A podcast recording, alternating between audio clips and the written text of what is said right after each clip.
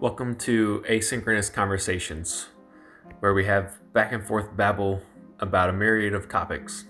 This podcast is set up to allow Daniel and Matthew time to think and reflect on what each other says and think deeply about the topics and ideas we share with each other.